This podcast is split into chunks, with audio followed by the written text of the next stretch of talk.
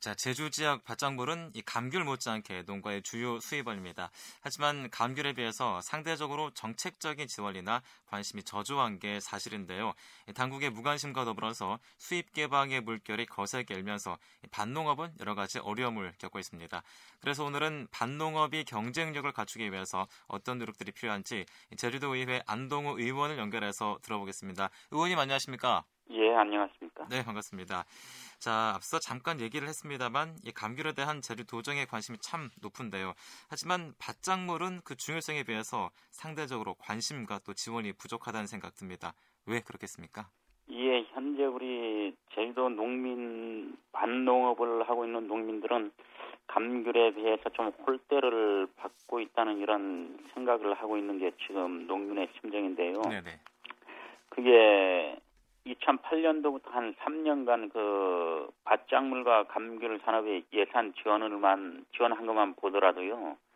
3년 동안 밭작물에는 약 한 495억이 이제 지원이 됐고 감귤 산업에는 1,484억이 지원이 됐습니다. 네. 또한 감귤 같은 경우는 우리 연초부터 그 생산량 조절과 출하 조절을 통해서 이제 뭐 2분의 1 감벌, 폐원, 적과 등뭐 휴식연재 이렇게 다양한 그 정책을 추진하면서 그 감귤 산업을 육성하는데 이제 네네. 제주 도정이 올인하는데 그렇죠. 밭작물 같은 경우에는 에, 과잉 생산됐을 때 어떤 그 단기 처리 방안으로 뭐 산지 폐기 내지는 매치 사업, 소비 촉진 운동 이런 그 단기 처방을 정책을 하기 때문에 네네. 우리 그 밭농업을 하는 그 농민들 입장에서는 에, 감귤 산업에서 상당히 좀 홀대를 받고 있다고 이제 그렇게 생각들을 하고 있는 것 같습니다. 음, 그렇다면은 상대적으로 관심과 지원이 부족한 이유 뭐겠습니까? 관심과 지원이 부족한 이유는요. 예. 그 현재 그 감귤이 차지하는 비중이나 그 밭농업이 차지하는 그 조수익으로 봤을 때는요. 2009년도 기준 감귤은 약 6,011억이고 밭작물은 5,869억이거든요. 큰 네네. 차이는 없는데요. 네. 감귤 같은 경우는 단일 품목이고 음. 밭작물 같은 경우는 이제 품목이 아주 다양하기 때문에 네네.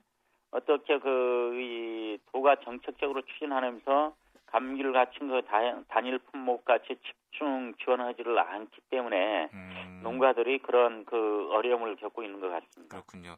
자, 앞서서 의원님께서 예산 문제도 말씀하셨는데 현재 제주의 밭농업 어떤 어려움 겪고 있다고 할 수 있겠습니까? 가장 큰 문제가 우리 밭농업을 하는 분들이 이제 그 농산물 이제 그 가격 불안정한 게 가장 큰 문제고요. 네네.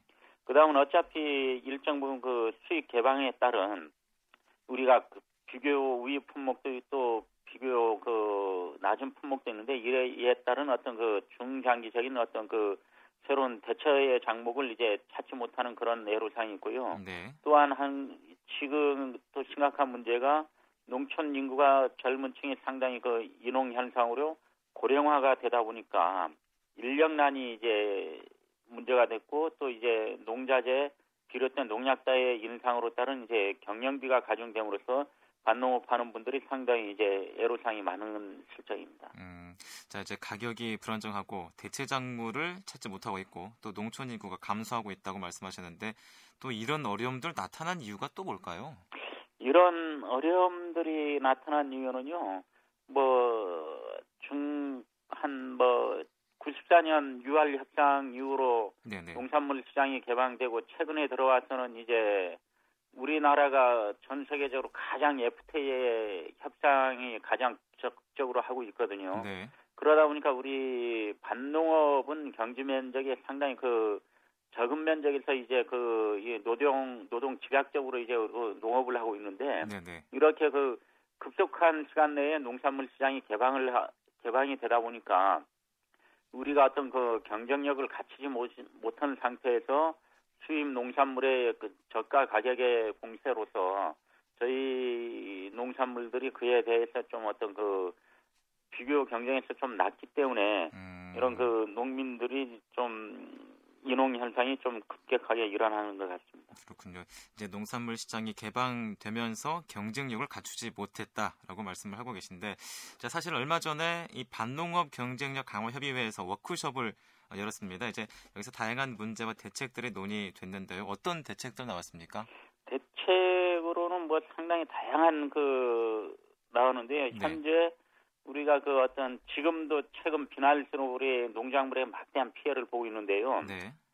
지금 2001년도부터 그 농작물 재해보험 제도가 그 실시하고 있습니다. 네네.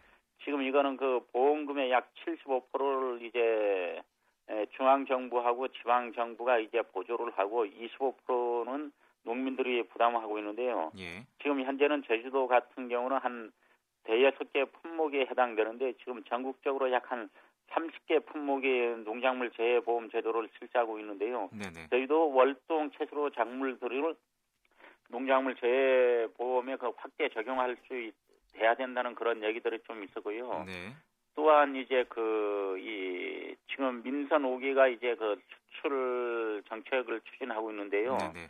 이제 우리도 좀 비교 위에 있는 그 농작물들을 수출과 해외 시장을 개척하는데도 상당히 좀 에, 좋은 방안이 있겠다 하고 또 한 가지는 에, 소규모로 이제 판매하지 말고 좀 연합 마케팅을 해갖고 이제 그 대규 대단히 규모로 이제 단일화해서 출하를 조절하는 게 좀 지금 실정에서 좀 경쟁력을 갖출 수가 있다 하고 또 하나는 우리가 어려울 때 대비를 해서 이제 그 품목별로 자조금을 조성해 갖고 이 자조금을 이용해서 이제 그 품목을 광고, 홍보, 선전, 교육하는데도 좀 필요하다는 등 다양한 그 저 대책안들은 그날 그 도출을 되기도 하였습니다. 음, 그렇군요. 이제 그러니까 재해보험 제도를 확대 실시하거나 아니면은 해외 시장을 개척하자 그리고 또 연합 마케팅이 필요하다라는 대책들 나왔다는 말씀이신데 자, 그 워크숍에서 가장 또 관심 있었던 게 반농업 경쟁력이 악화되면서 젊은 인력이 농촌을 떠나고 있다는 문제 제기입니다. 공감하긴 하지만요. 이 문제가 반농업이 경쟁력이 확보되면은 해결될 수 있는 문제라고 보십니까? 저는 반 단순하게 그렇게 해서는 해결된다고 보지를 않습니다. 네네. 예를 들어서 지금 현재 전국적으로나 우리 제주도에서 그 농촌 지역의 그 인농 현상은요. 예. 단지 그 어떤 그 생산적인 측면에서 그 경제적인 소득이 떨어지는 부분도 있지만은 다른 측면에서 봤을 때는 지금 우리 농어촌 지역의 그 청년층이 인농 현상은 아이들의 어떤 교육 여건 또는 이제 그 주택 정책에 따른 그 정주 여건 네. 또는 문화적인 측면에서 이런 그 복합적인 측면의 그 소외감이 있기 때문에 예, 인농 현상이지 단순하게 그 농업이라는 산업이 에, 소득이 떨어져서 인농하는 것이 이 산업적인 측면에서만 보면 안 되고요.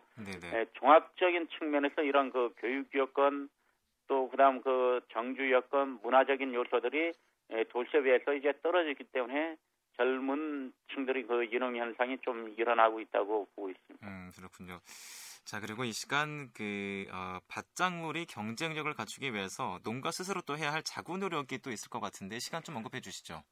예, 우리 농민들이 상당히 그 많은 그 자구 노력을 하고는 있습니다만은 제일 먼저 우리 농가가 스스로 해야 될 거는 예, 고품질을 생산해 갖고 우리가 그 다른 지역에 비해서 생산하는 농산물보단 제주 지역에서 생산하는 농산물이 품질이 비교 우위 돼야만이 어떤 그 경쟁력을 확보할 수 있기 때문에 그런 부분에서 좀 노력을 해줘야 되고요. 또한 네. 우리가 지금은 소비자들이 그 안전한 농산물을 이제 그 선호하는 추세이기 때문에 또한 제주도가 2006년도에 친환경 농업 시원 도시로 선포했기 때문에 친환경 농업으로 이제 전환하면서 우리 소비자들에게 제주 지역에서 생산하는 청정 농산물은 예, 안전한 농산물을 인식시킬 수 있도록 이런 측에서 그좀 생산적인 방법도 관행 농업에서 친환경 농업으로 좀 전환하는 하는 것이 우리 농민들이 좀 해야 될 목이라고 생각합니다. 음, 그렇군요.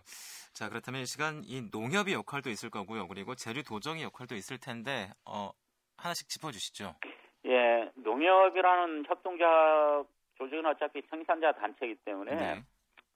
지금 현재 우리 농민들이 그 생산한 농산물을 농협이라는 조직을 통해서 개통 출하를 이제 적절히 해줌으로써 농가들이 어떤 그 판로의 애로상이 없도록 이런 부분에서는 농협이 적극적으로 이제 그 저 역할을 해줘야 되는데 지금 네. 문제는 제주 도내에서 재배하는 월동 채소를 위해 개통 출하가 품목별로는 편차가 있지만은 그한 10% 내지 20%밖에 안 되고 나머지 약 한 80 내지 90%는 포정 거래 내지는 일반 그 상인이 취급하고 있는데 네네. 이런 부분에서 그 농협이 제대로 역할을 해줘야 되고요. 네. 또 우리 행정에서는 농가들이 실질적으로 생산 기반에 필요한 요소들 지금 우리 농민들이 가장 요구하는 게 소농기계 보급이나 에, 관정 시설들을 요구하는데 이런 게 아직 행정이 미치지 못하는데 네네. 이런 생산 기반 조성하는데 지원을 해주고 또한 그 농협들이 유통하는데